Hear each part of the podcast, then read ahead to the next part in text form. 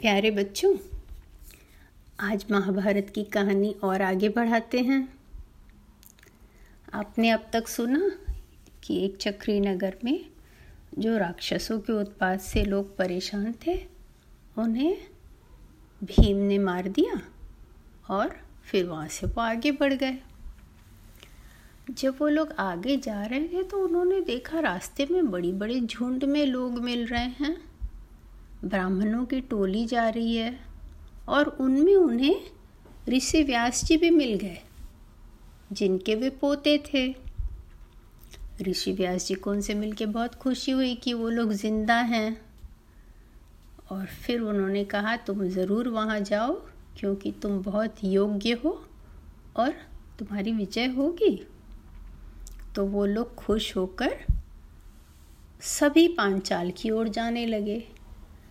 वास्तव में ये सारे लोग पांचाल जा रहे थे। पांचाल नगरी, जो राजा द्रुपद की नगरी थी, जहाँ उनकी बेटी का स्वयंवर रचा जा रहा था, पांचाली, द्रौपदी का स्वयंवर रचा जा रहा था। बहुत बड़ी ज़ोर शोर से तैयारियाँ हो रही थी वहाँ पर। बड़े बड़े देशों के राजा राजकुमार उसमें भाग लेने आ रहे थे। बहुत सारे ब्राह्मण और दूसरे लोग सिर्फ़ देखने वहाँ का नज़ारा आ रहे थे। तो पांचाल नगरी के लिए सभी कोई रवाना हुए हुए थे। आप सोचिए उस समय जितने भी प्रसिद्ध लोग थे और अच्छे थे सबकी इच्छा हो रही थी कि भाई हमारे यहाँ के परिवार में रा, राजा द्रुपद की बेटी द्रौपदी से शादी हो। तो पांचाल राज्य में इतने सारे तंबू लगे थे एक एक राजा के साथ उसके इतने सारे नौकर, चाकर, घोड़े, हाथी सब आते थे और इत, सब लोगों की खातिरी के लिए इतने लोग थे। बहुत बड़ा नगर था और बहुत भीड़ हो रही थी उसमें। सब जगह तंबू ही तंबू नज़र आ रहे थे। और ये जो ब्राह्मण के वेश में पांडव लोग गए थे, वे एक कुम्हार के घर में शहर के बाहर रुक गए थे, क्योंकि वो नहीं चाहते थे कि अभी किसी को पता चले कि वे लोग यहाँ आए हैं। फिर रोज़ सब कोई सुनते थे बड़ी बड़ी कहानियाँ कि वहाँ पर ऐसे तैयारी हो रही है, वैसे तैयारी हो रही है, और सब कोई बड़ी उत्सुकता से इंतज़ार कर रहे थे कि भाई कब वो दिन आएगा कि जिस दिन राजकुमारी स्वयंवर करेंगी।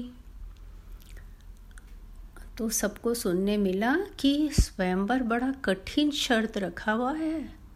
उसमें ऐसा है कि राजा के दरबार में एक सोने की मछली को एक छोटी, उसके आकार से थोड़े बड़े डिबिया में बंद करके ऊपर लटकाया हुआ है और उस डब्बे के ऊपर का हिस्सा कांच का है। तो मछली उसमें दिखाई पड़ती है, उसके अंदर पानी में मछली वो घूम रही है। और नीचे उसके पानी में उसका प्रतिबिंब पड़ रहा है। तो उस प्रतिबिंब में उस मछली की आँख को निशाना लगा के जो युवक मार देगा, उसको उसके साथ द्रौपदी की शादी होगी। तो सबको बड़ा उत्साह था और बड़ा एक्साइटमेंट था कि अच्छा बड़ी कठिन शर्त है देखे कौन मारेगा, क्या होगा, सभी को बड़ी उत्सुकता थी। तो फिर और नगर, पांचाल नगरी भी बहुत सुंदर थी। इतने छोटे छोटे वहाँ, सुंदर झील, तालाब, खूब सारे पेड़ पौधे तो सबको बड़ा मज़ा आ रहा था वहाँ पर। सबके रहने का बहुत अच्छा इंतज़ाम। इस तरह दिन निकलते गए और फिर फाइनली वो दिन आ गया जिस दिन राज्यसभा में आकर सबों को अपनी किस्मत आजमानी थी कि भाई द्रौपदी से किसकी शादी होती है? तो जितने राजा थे, सब एक एक करके लाइन से आते गए और वो धनुष ही नहीं उठ रहा था लोगों से। सब बहुत अच्छे अच्छे कपड़े पहन के, इतना सोना जवाहरात पहन के आए थे। सब दिखाना चाहते थे कि हम बहुत अमीर राजा हैं और इस तरह से सब वहाँ पर थे। लेकिन उससे वो, जो भी वो धनुष उठा के और उसमें तीर चढ़ाने गए, वो तीर उनसे किसी से उसमें लग ही नहीं रहा था। किसी से टेढ़ा निकल जाता था, किसी से वहीं पर तीर टूट जाता, किसी से धनुष उठा के सीधा वहाँ रखा नहीं जाता। तो सबको बड़ी परेशानी हो रही थी। और जैसे ही कोई आके और बिना वो सफल हुए चले जाते तो दूसरे लोग उसका मज़ाक बनाते थे बैठे बैठे धीरे धीरे हँसते थे। और इस तरह फिर दुर्योधन की भी बारी आई, वो भी आया हुआ था हस्तिनापुर से। लेकिन वो भी नहीं कर पाया क्योंकि वो गदा चलाने में अच्छा था, लेकिन तीर चलाने में अच्छा नहीं था। तो फिर उसके बाद उसके मित्र कर्ण का बारी आया। तो जैसे कर्ण उठा, द्रौपदी ने मना कर दिया कि मैं सारथी पुत्र से शादी नहीं करूँगी। तो फिर कर्ण बहुत अपमानित अपने आप को महसूस किया, पर बेचारा क्या कर सकता था? वो चुपचाप बैठ गया। लेकिन इतने लोगों की कोशिश के बावजूद जब कोई भी राजा और राजकुमार उस उस धनुष से उस मछली को निशान नहीं कर पाए तो सबको बहुत निराशा होने लगी। जो पांचाली के पिता थे, द्रुपद, द्रौपदी के पिता, वो उस उस द्रौपदी का नाम पांचाली भी था और द्रौपदी भी। तो उसके पिता जो द्रुपद थे, उनको लगा, अरे, मेरी बेटी की शादी होगी भी कि नहीं होगी? और फिर क्या हुआ, जब सब इस तरह की बातें हो रही थी तो ये तो ब्राह्मण के बेस में थे अर्जुन और इनके चारों भाई। तो युधिष्ठिर ने भाई अपने भाई अर्जुन से कहा कि तुम जाओ और जाके तीर चलाओ वहाँ तो फिर जैसे ही एक ब्राह्मण उठा तो सबको लगा, अरे, ब्राह्मण है, ये क्या करेंगे जब क्षत्रिय लोग नहीं कर पाए?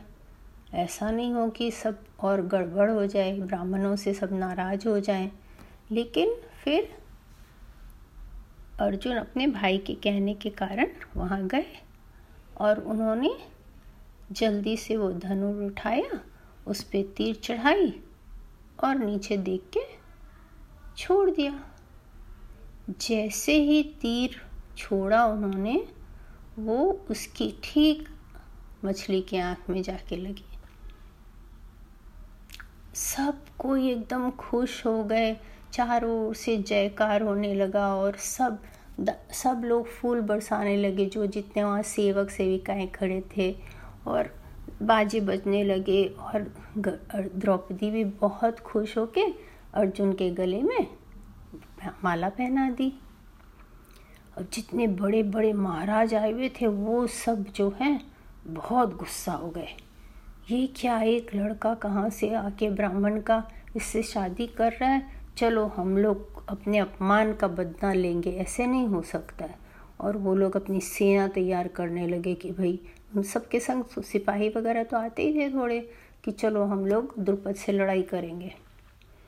तो भीम जाके बाहर में और एक बड़े पेड़ को उठा लिए और जो भी सिपाही जो है वहाँ तैयारी कर रहे थे, उन सब सिपाहियों को मारना शुरू कर दिया।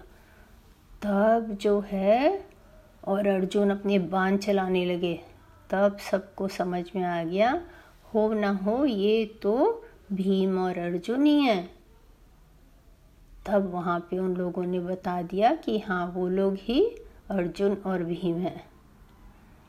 तब उन लोग को समझ में आ गया सबको कि वो लोग ज़िंदा हैं, मरे नहीं हैं।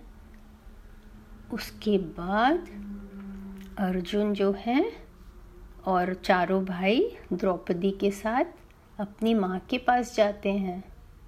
क्योंकि माँ वहाँ सभा में तो गई नहीं थी, वो घर में ही थी।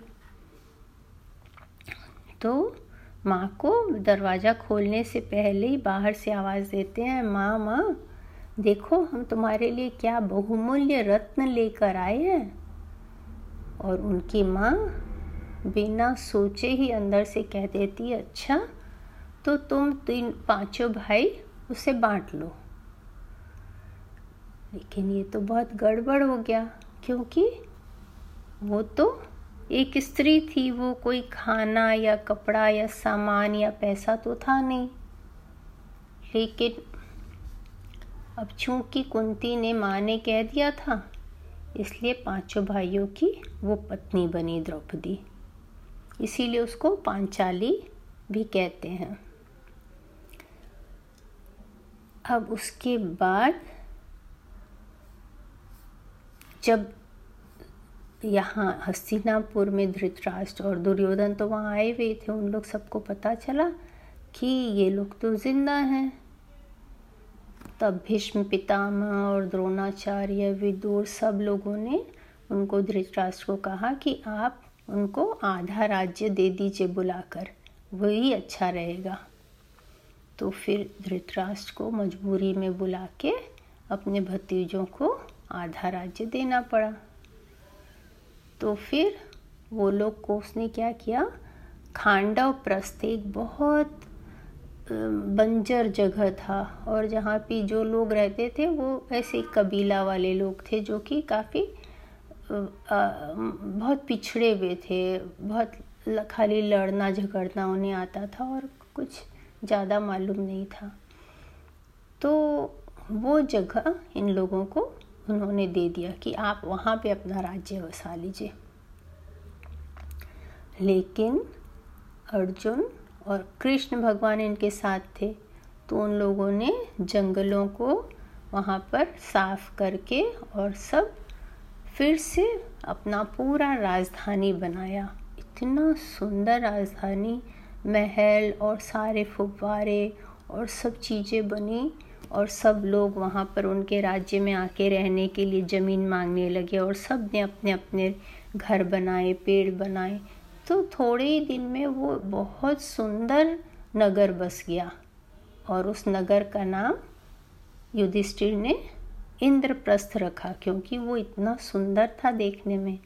और जो भी वहाँ पर देख के जाता था, सब उसकी बहुत प्रशंसा करते थे और कौरवों को बहुत दुख होता था इस बात का और बहुत वो जलते थे क्योंकि उनके मन में, उनके लिए, पांडवों के लिए प्रेम नहीं था। उनके मन में बहुत ईर्ष्या थी। वो किसी और का अच्छा होते हुए और किसी को आगे बढ़ते हुए देख के खुश नहीं होना जानते थे। ये उनकी कमी थी। इसीलिए उनको बहुत ईर्ष्या होती थी, जलन होती थी, दुख होता था। तो आज की कहानी से आशा है आप ये समझे होंगे बच्चों कि हमें कभी किसी से जलना नहीं चाहिए, ईर्ष्या नहीं करना चाहिए। तभी हम अपने जीवन में पॉजिटिव रहेंगे और खुश रहेंगे और दूसरों को भी खुशी बांटेंगे। आज की कहानी यहीं ख़त्म होती है। Bye bye.